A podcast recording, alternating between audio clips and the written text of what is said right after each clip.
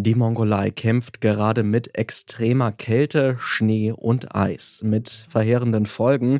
Mehr als 1,5 Millionen Herdentiere sind nach Angaben der Behörden in diesem Extremwinter schon verendet. Denn durch Schneemassen und gefrorene Böden finden sie kein Futter mehr. Für viele Menschen in der Mongolei, die auf Viehzucht angewiesen sind, ist damit ihre Lebensgrundlage in Gefahr. Wie dramatisch ist die Lage vor Ort? Darum geht's heute. Ich bin Lars Feyen.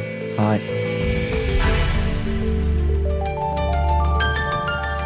Zurück zum Thema.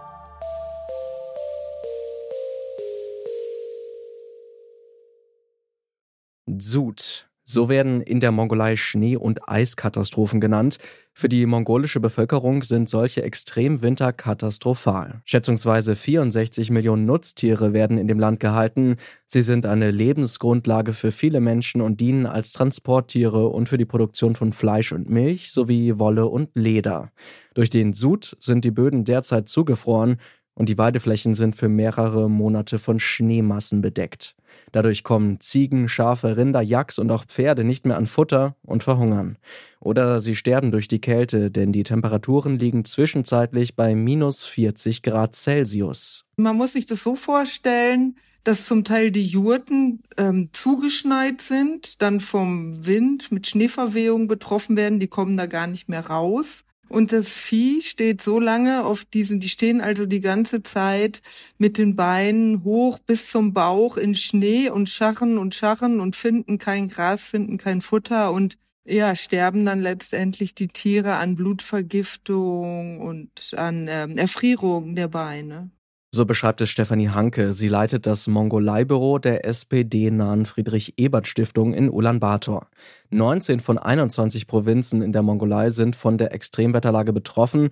Die mongolische Regierung hat deshalb einen nationalen Krisenstab einberufen, um die betroffenen Menschen zu unterstützen. Katastrophe ist noch nicht ausgerufen, aber Not, Notlage.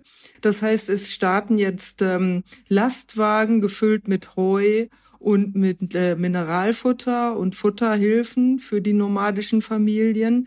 Es ist eine Milliarde Tukrik von der Regierung bereitgestellt worden. Zwei Millionen Dollar Soforthilfe vom Roten Kreuz. Spenden aus dem Ausland auch nochmal zwei Millionen Dollar. Also es laufen wirklich viele Hilfsaktionen an.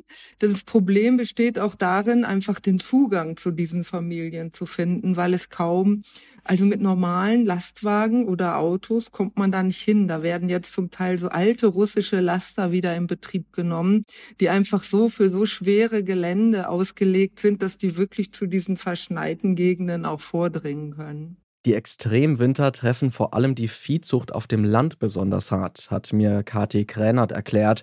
Sie ist Ökonomin am Leibniz-Institut für Wirtschaftsforschung in Essen und forscht zu den Folgen von Extremwetterereignissen.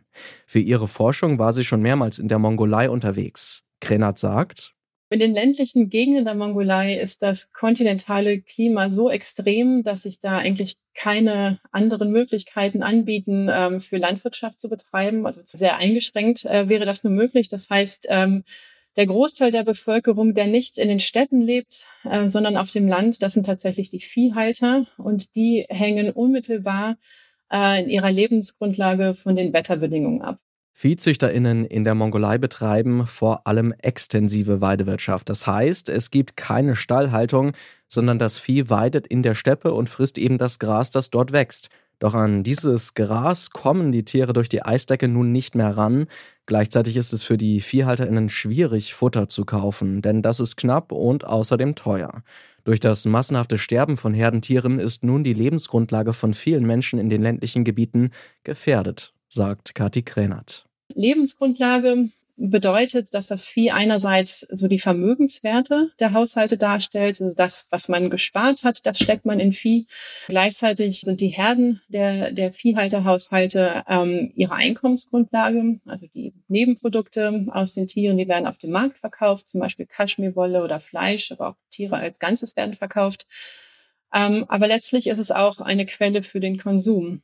Also die Milchprodukte, die werden halt für den Eigenbedarf ähm, genutzt. Daraus werden Joghurt und Milch hergestellt. Äh, Tiere werden geschlachtet für den Eigenbedarf. Ja, also es ist ähm, das Vieh ist also gleichzeitig Vermögen und äh, Einkommensquelle ähm, und Konsum.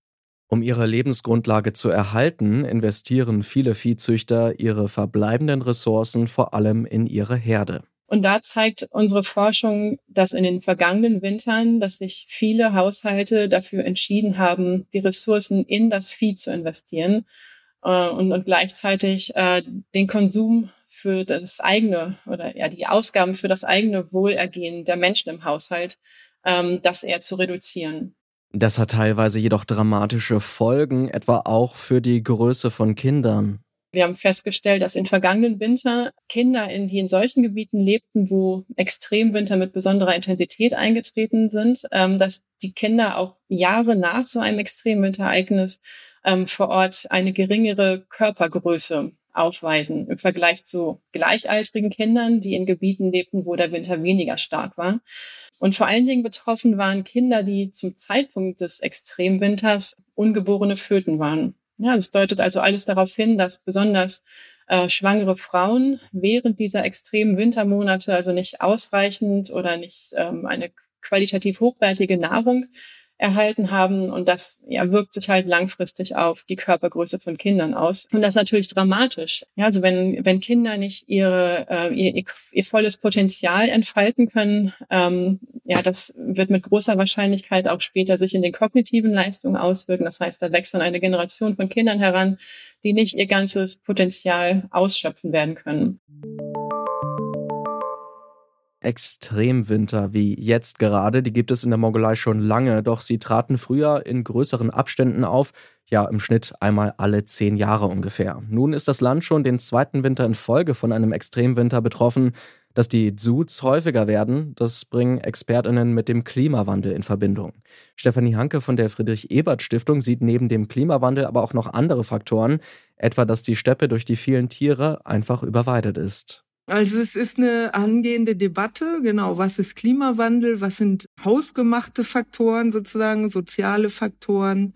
Aber die Überlegungen seitens der Regierung gehen wirklich dahin zu sagen, wir müssen die nomadische Lebensweise weiter verringern und mehr zu so einer Agrarwirtschaft um, umstrukturieren. Das heißt, dass man nicht mehr hin und her zieht, also weiterzieht, nomadisiert, sondern fest an einem Ort Stelle errichtet für, für das Vieh.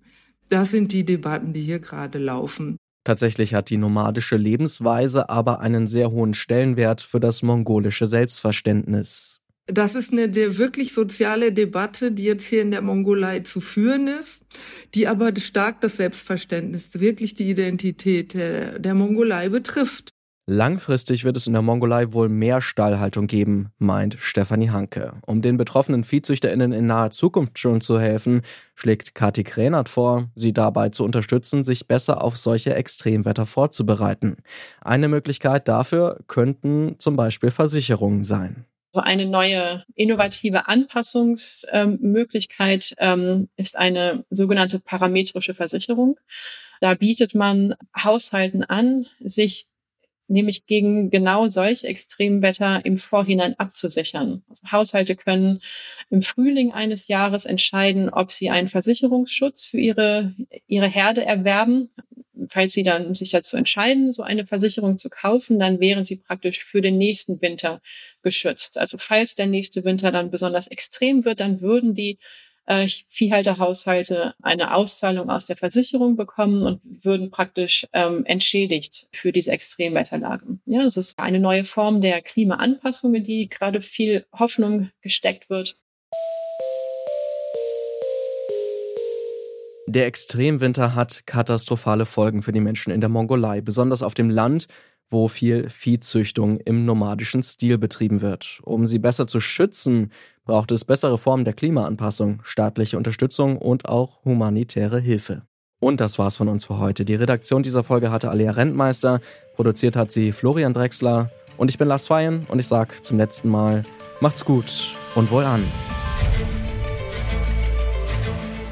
Zurück zum Thema vom Podcast Radio Detektor FM.